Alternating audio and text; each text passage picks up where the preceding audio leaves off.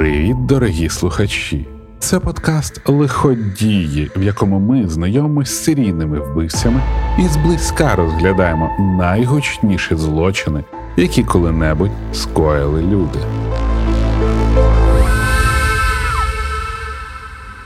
І сьогодні ми поговоримо про Чарльза Менсона, людину, яка починала свій шлях з дитячих крадіжок увійшла у масову культуру як найбільше у світі зло та чудом уникнула смертної кари. 11 листопада 1934 року місто Цинциннаті, що в штаті Огайо. Неділя. Люди повертаються з церкви, говорять про похолодання та потихеньку планують Різдво. Усе спокійно, природа не подає жодних сигналів про біду.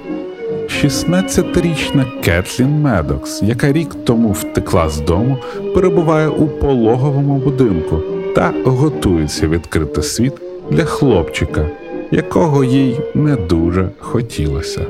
Чоловіка в неї немає, вона дуже любить алкоголь та заробляє проституцією. Хто батько хлопчика, вона не дуже уявляє хоча згодом подасть позов на батьківство поза шлюбом до Вокера Скотта, який втік, дізнавшись про вагітність Кетлін, і колись виплатить Чарлі маленьку частину аліментів. Скотт теж любив стакан і помер у 44 роки від цирозу печінки.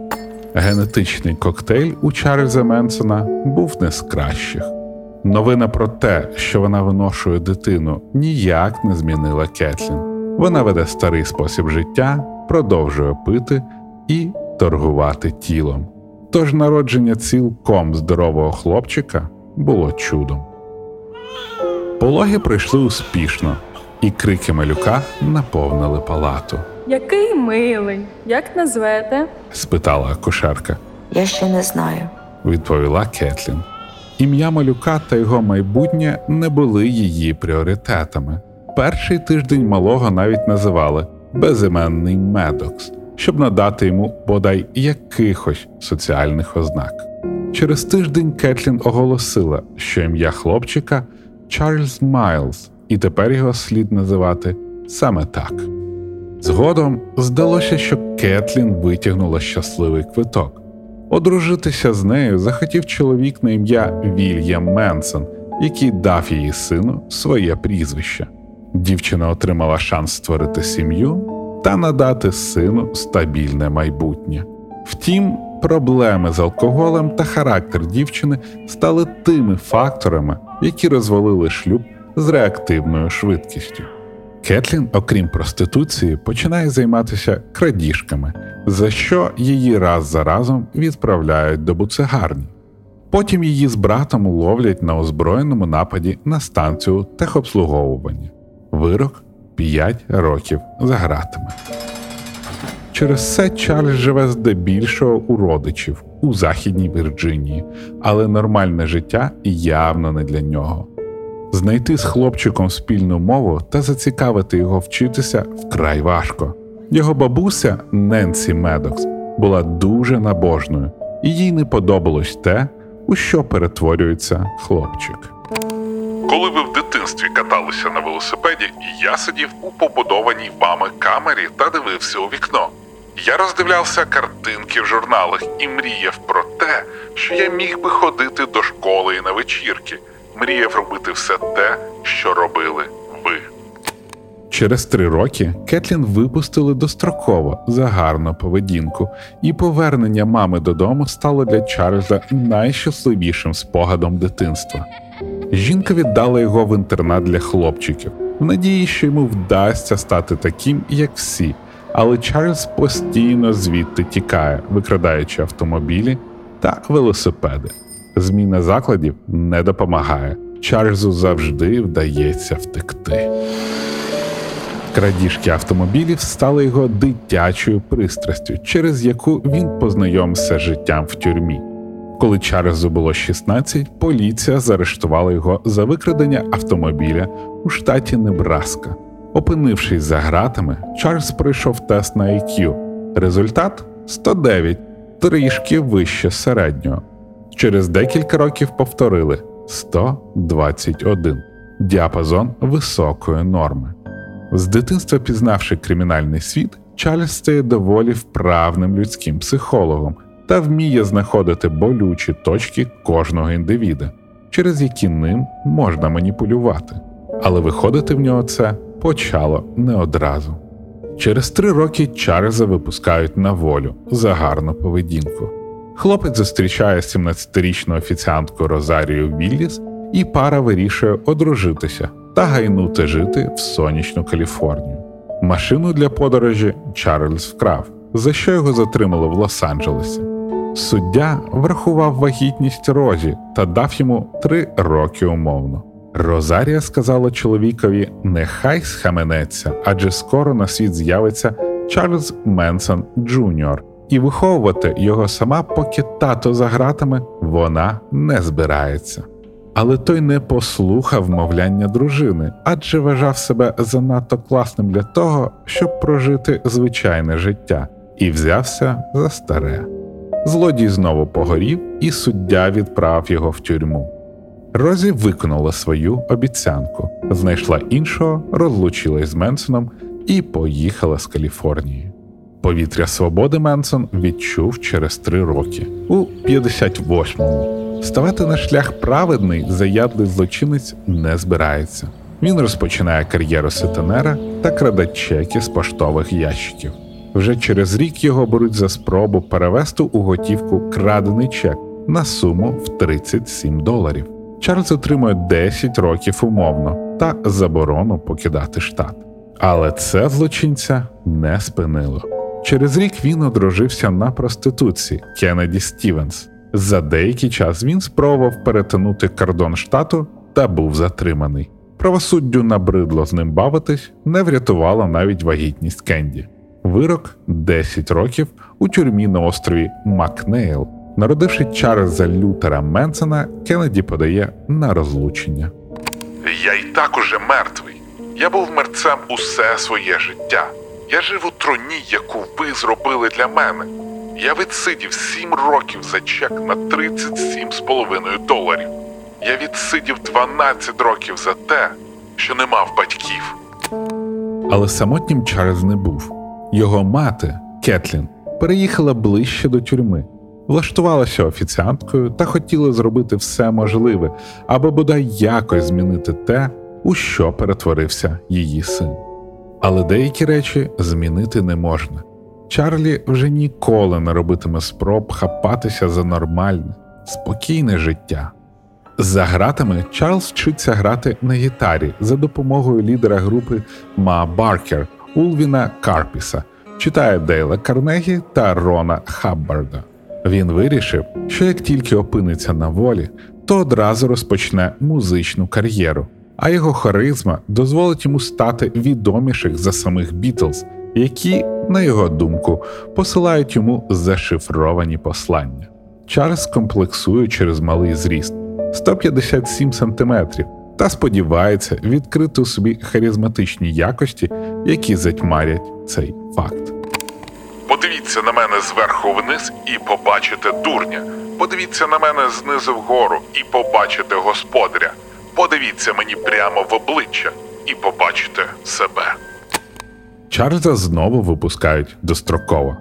Будувати нове життя і стосунки з мамою він не хоче, тому вирушує у пошуках здійснення музичної мрії до Сан-Франциско. Тут він сідає на наркотики і виступає, граючи на гітарі.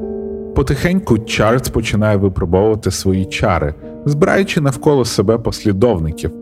Першою жертвою стала Мері Баннер, яка вийшла за нього заміж та подарувала йому третю дитину Валентайна Майкла Менсона.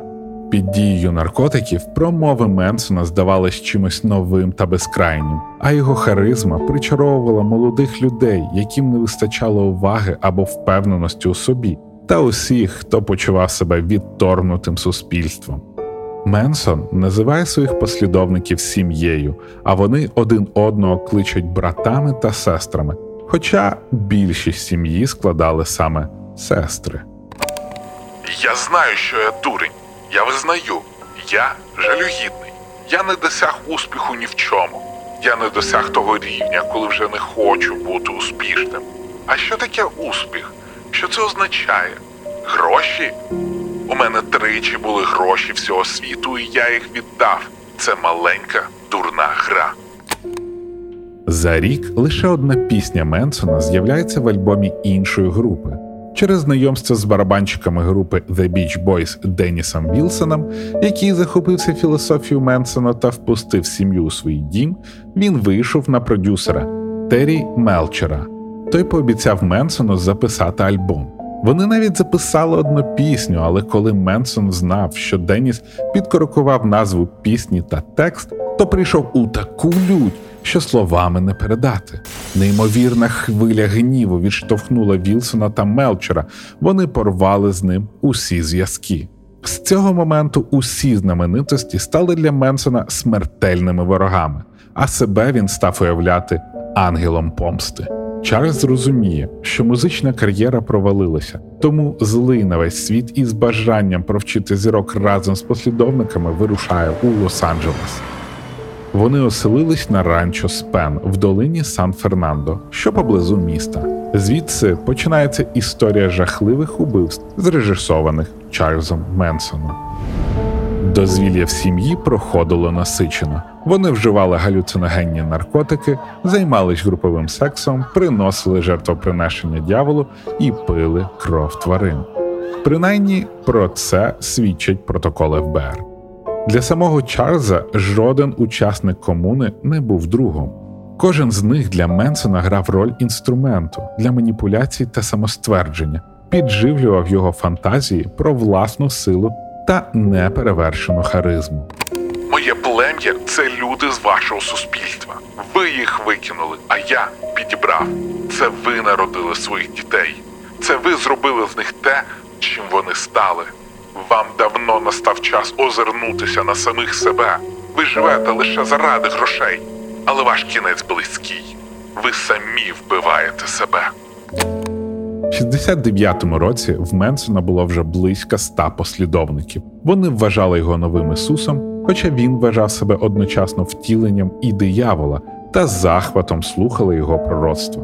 Менсон заявляв, що пісня бітлів Helter Skelter пророкує війну раз, яка ось ось розпочнеться, що всі афроамериканці Каліфорнії переб'ють всіх білих людей, а сім'я перечекає бійню в підземному місті у долині смерті. Але коли ані війни раз, ані кінця світу не відбулось, Менсон заявив, що їх місія пришвидшити ці процеси вбивствами.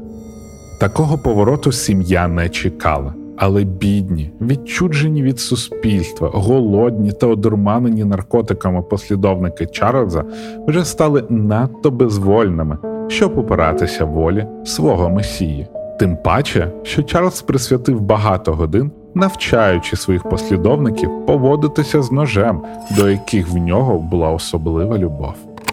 Спочатку потрібно вдарити, а потім розпотрошити, щоб за один удар зачепити якомога більше важливих органів. проповідував він. Одного разу в липні дилер Гаррі Хінман продав сім'ї мескалін. Це речовина з кактуса, яка має галюциногенний ефект. Наприкінці липня Бобі Босолей, Сьюзан Аткінс, Мері Браннер та Брюс Девіс прийшли до дилера та вимагали повернути гроші за неякісний товар і доплатити зверху. Дилер відмовився. Його протримали у наручниках два дні. Чарльз Менсон заїхав та відрізав дилеру шаблею вухо. Той все одно не хотів повертати гроші. Тоді Бобі Босолей два рази вдарив Хінмана ножем в груди, а Сьюзен Аткінс і Мері Браннер додушили наркодилера подушкою. Бобі сподівався відвернути підозру від сім'ї, написавши кров'ю на стіні Political Piggy та намалював котячу лапу. Таким чином він хотів, щоб підозра впала на чорних пантер, групу чорношкірих повстанців, і війна раз таки розпочалась. Але Терюк не пройшов. Через декілька днів, 9 серпня, сталася трагедія, яка сколихнула не лише Голівуд, а й всю Америку. Чарльз Менсон знав, де розташований будинок Террі Мелчера, продюсера, який так і не дотримав слова записати з ним альбом, та порвав з ним контакт після скандалу через зміну пісні. Голова сім'ї поїхав туди, але знав, що Мелчер не живе тут вже понад місяць. Приїхавши в комуну, Менсон підкликав Чарльза Уотсона та декількох дівчат, звелів їм вирушити за адресою 10050 С'єло Драйв, вбити в будинку всіх, кого вони знайдуть, та забрати всі гроші. Він також попросив їх залишити там який-небудь зловісний знак, зробити все так, щоб розбещені жителі Голівуду не почувалися в безпеці у своїх розкішних особняках. Уночі Чарльз Вотсон, Сьюзан Аткінс, Патрісія Кренвінкел та Лінда Касабіан одягнули темні мантії та вирушили за вказаною адресою. В будинку в той час жила дружина режисера Романа Поланські, красуня Шерон Тейт. Чоловік в той час був у Лондоні. Компанію Тейт, яка була на дев'ятому місяці вагітності, в особняку складали стиліст Джей Себрінг, друг Поланський, Войцех Фріковський та світська спадкоємиця кавової імперії Ебігейл Фолджер. В той день сестри Шерон, Дебра і Паті попросили сестру приїхати до них і залишитися на ніч, але за страшним вироком долі Тейт відмовилась. Ввечері вона пішла з друзями в ресторан Ель Койот, з якого компанія повернулась додому десь о 22.30. О 23.30 18-річний Стівен Перент йшов від садівника садиби Вільяма Гарретсона. Будинок наглядача будинку був трохи непомітний, тож Гарретсона оминула страшна різанина. Виїхати від будинку Стівен не встиг. Члени сім'ї застрелили його у власному авто, після чого зайшли до будинку. Опинившись всередині, вони влаштували таку різанину, що моторошно стає при розумінні, на що здатні люди. Особливо по звірячому поводили себе дівчата, насолоджуючись кожним ударом ножа. Першим вбив зустрів Войцех Фріковський, який спав на дивані. Як тільки він прокинувся, його вдарили по голові. Потім йому та усім іншим зв'язали руки. Усіх мешканців будинку зібрали в одній кімнаті та пообіцяли вбити. Після цього Уотсон обмотав мотузкою шиї Джея Себрінга та Шерон Тейт, з'єднавши їх разом, і наказав лягти на підлогу обличчям вниз. Джей почав пояснювати, що Тейт вагітна і фізично не здатна виконати це завдання, за що моментально отримав кулю. Ріковський спробував втекти. Він вирвався з рук Аткінс, яка встигла вдарити його ножем. Уотсон догнав його, вдарив декілька разів по голові револьвером, наніс кілька ножових ран та випустив в нього дві кулі. Фолджер, скориставшись моментом, відштовхнула Кренвінкель та також спробувала втекти. Вотсон повернувся, і від страху вона вирішила здатися. Але милосердя вбивцям було незнайоме. Текс вдарив її ножем у живіт. Навіть після цього Фолджер спробувала бігти, але у дворі її догнали дівчата та нанесли їй 27 ударів ножем. У той момент Фріковський, попри безліч ран, був живий та намагався доповсти до виходу. Вотсон наздогнав та добив його. Загалом Войцех отримав 51 ножовий удар. Вбивці повернулись в будинок до останньої жертви Шерон Тейт. Будь ласка, не робіть цього. Дайте моїй дитині з'явитися на світ. Благаю, благаю вас. Я віддам все, що в мене є. Я буду робити все, що ви скажете, тільки заради Бога, дайте мені народити. Візьміть мене у полон, потім вбийте, тільки, будь ласка, змилуйтесь над дитиною. Благаю, я зроблю все, що ви скажете. Але посіпакам Менсона до благань красуні було байдуже. Уотсон підійшов до Тейт та 16 разів вдарив її ножем. В основному удари прийшлись на груди та спину. Потім коронер встановив, що її також хотіли повісити. Дитина померла через 15 хвилин після смерті Тейт. Згодом Сьюзан Аткінс хизувалась, що спробувала кров Тейт на смак, а якби в неї було більше часу, то вона б вирізала дитину з її живота. Також саме Аткінс написав на дверях слово пік рушником, який наскрізь був просочений кров'ю Тейт. Поліція, яка приїхала зранку, від побаченого вжахнулася. Звіряче вбивство в Голлівуді потрясло всю країну. Усі новини були присвячені лише цьому. Самі нападники лише з новин дізналися, хто ж став жертвою їхньої надлюдської жорстокості. Садівника затримали, але після допиту відпустили. Поліція не уявляла мотиву, який міг би спровокувати таку нечувану агресію та жорстокість.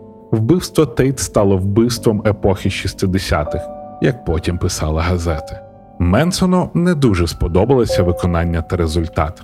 Він спланував новий напад вже наступної ночі, аби ще більше підсилити ефект від першого злочину. Крім того, він сам захотів бути присутнім або побачити все на власні очі. Разом з тими ж Чарльзом Уотсоном, Сьюзен Аткінс, Патрісією Кренвінкель та Леслі Ван Хутен, яка замінила Лінду Касабіан. Він вирушив у Сан Феліс, в будинок власника мережі магазинів Лено Ла Б'янки та його дружини Розмарі. Менсон власними руками зв'язав подружню пару, після чого красивий будинок в іспанському стилі перетворився на справжню бійню. На животі лино виделкою вирізали слово «war». Весь будинок розмалювали кривавими слоганами. Граматичні помилки згодом стали однією з підказок для слідства щодо причетності до справи сім'ї Менсона. Своєї мети Менсон досягнув. Вбивство стало сприйматися як своєрідний інструмент, і вже ніхто з жителів Голівуду не міг почуватися у безпеці, не замкнувши двері, вікна та не захистивши доступ до своєї території. На розслідуванні кинули усі сили поліції Лос-Анджелеса. До справи підключили ФБР. Роман Поланський намагався провести власне розслідування. У будинку він знайшов рецепт окулярів, які поліція не вважала важливим доказом. Він шукав друзів, які загубили окуляри, і тут один з них сказав, що саме така пригода з ним трапилась, і йому треба нові окуляри. Цим другом режисера був актор та майстер бойових мистецтв Брюс Лі. Підозру Поланський підживав той факт, що хто хто, а Брюс чудово володіє холодною зброєю і легко міг вбити декількох людей. Він запропонував йому окуляри у подарунок. Вони приїхали до офтальмолога, але рецепти не співпали. Почуваючи провину перед другом, який не знав про підозри, Поланський запросив Лі у Швейцарію, де вони каталися на лижах. Жовтий комбінезон режисера надихнув Брюсселі на створення легендарного жовтого костюму, в якому він зіграє у грі смерті. Потім Тарантіно вкраде костюм для героїні Уми Турман у Вбити Білла. Через тиждень після вбивства поліція затримала групу членів сім'ї через крадіжки авто на ранчо, де вони мешкали. На жаль, поліція неправильно склала протокол, тож їх довелося відпустити. Всю техніку та зброю сім'ї було конфісковано. Члени сім'ї були переконані, що їх здав власник ранчо Дональд Ши. Вони його вбили, розчленували та закопали на подвір'ї. Сам Менсон жодного разу не наніс бодай одного удару ножем. Але вже зовсім скоро, в жовтні, Чарльз Менсон та всі його посіпаки опинилися в кайданках за підозру у вбивстві Тейт та Лаб'янки. Справу довірили прокурору Вінсенту Бульйозі, який згодом став автором книг про найгучніші справи. Він розповідав, що Менсон володіє харизмою, яку має лише одна тисячна відсотка усіх людей. Під час судового процесу Менсон показав свою владу над багатьма членами сім'ї. Він вирізав на лобі свастику. Вони зробили так само або вирізали хрест. Він поголив голову, вони повторили. Під судом тривала акція дівчат, які хотіли повернути свого лідера. Втім, багато членів сім'ї дали свідчення, і Чарльз Менсон з трьома найближчими посіпаками дівчатами мали потрапити у газову камеру. Їм пощастило, адже в 1972 році в Каліфорнії заборонили смертну кару. Верховний суд змінив покарання на довічне ув'язнення. Я такий, яким ви мене зробили, і якщо ви називаєте мене скаженим собакою, дияволом, убивцю, недоноском, то врахуйте, що я віддзеркалення вашого суспільства.